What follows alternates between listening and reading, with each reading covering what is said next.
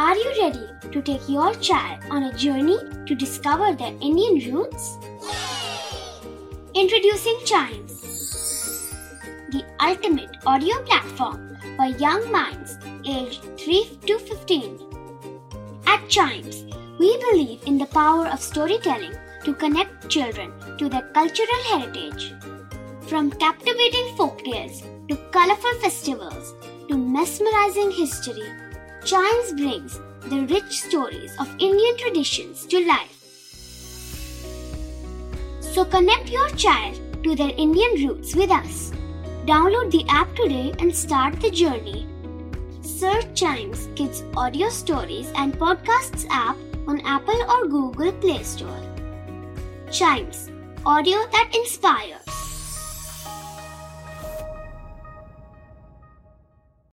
This is Chimes Radio Original Podcast. हर दिन की एक कहानी होती है, कुछ ऐसी बातें जो उस दिन को बना देती हैं हिस्ट्री का हिस्सा। तो आइए सुनते हैं कुछ बातें जो हुई थी इन दिस डेज हिस्ट्री। इतिहास की शुरुआत करते हैं 1770 से। जेम्स कुक से शुरुआत करते हैं। आज ही के दिन जेम्स कुक ऑस्ट्रेलिया के बॉटनी बे पे पहुंचे थे, जिसका उन्होंने नाम बॉटनी बे रखा था। कैप्टन जेम्स कुक के बारे में थोड़ा सा जान लेते हैं। ये एक ब्रिटिश एक्सप्लोरर थे, नेविगेटर थे, कार्टोग्राफर थे, कैप्टन थे ब्रिटिश रॉयल नेवी में, और ये तीन चीज़ों के लिए फेमस थे। तीन वॉयजेस के लिए बड़े फेमस थे, 1768 से 1779 तक, जो कि पैसिफिक ओशन में की थी, टू ऑस्ट्रेलिया इन पर्टिकुलर। और आपको बॉटनी बे के बारे में बता देता हूँ, ये एक ओपन ओशनिक एम्बेमेंट है which is located in Sydney. Botany Bay का नाम बॉटनी बे रखा था जेम्स कुक ने। बढ़ते हैं आगे 1826 में। सेंटोरस ए नाम की गैलेक्सी, या फिर जिसको NGC 5128 के नाम से जाना जाता है, उसको डिस्कवर किया था जेम्स डनलप ने। सेंटोरस ए के बारे में पहले जान लेते हैं, जिसको NGC 5128 या फिर कॉल्डवेल 77 के नाम से जाना जाता है। ये एक गैलेक्सी है in the constellation of Centaurus.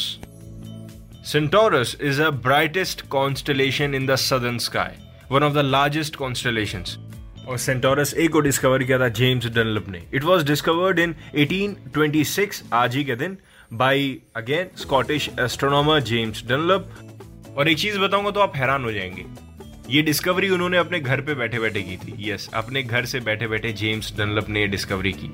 एक स्कॉटिश एस्ट्रोनॉमर थे, ऑस्ट्रेलिया में इनके इसी काम के लिए इनको जाना जाता है। He served as astronomer's assistant who was hired by sir Thomas Brisbane, और उनकी प्राइवेट ऑब्जर्वेटरी में ये काम करते थे।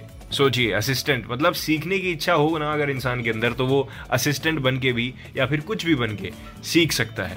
सीखने की बस क्यूरियोसिटी होनी चाहिए, जिज्ञासा होनी चाहिए। बढ़ते आगे 1911 में, सिंघुआ यूनिवर्सिटी, चाइना की लीडिंग यूनिवर्सिटीज में से एक। It is founded today in 1911।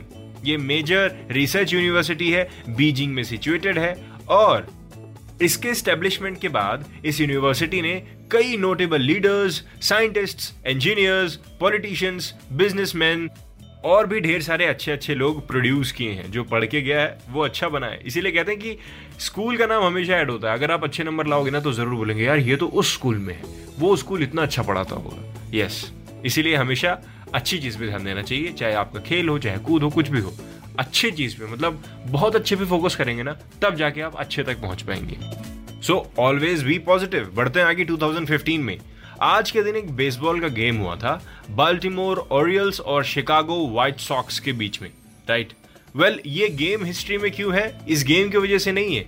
ये मेजर लीग बेसबॉल का ऐसा पहला गेम है जिसमें या फिर जिसने ऑल टाइम लो अटेंडेंस का मार्क क्रिएट कर दिया था।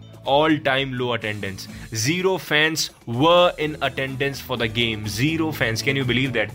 एक इतने बड़ी स्टेडियम वाला गेम और उसमें जीरो फैंस तो हमको अभी देखने को मिल रहे हैं, जब ऐसे कोविड जैसे सिचुएशन चल रही है तब जीरो फैंस हो तब लाजमी है, तब पता चलता है यार सब लोग अपने घर पे अपनी सेफ्टी के लिए सोशल डिस्टेंसिंग को फॉलो कर रहे हैं। लेकिन 2015 में तो ऐसा कुछ नहीं था, फिर भी इस गेम को देखने लोग क्यों नहीं आए?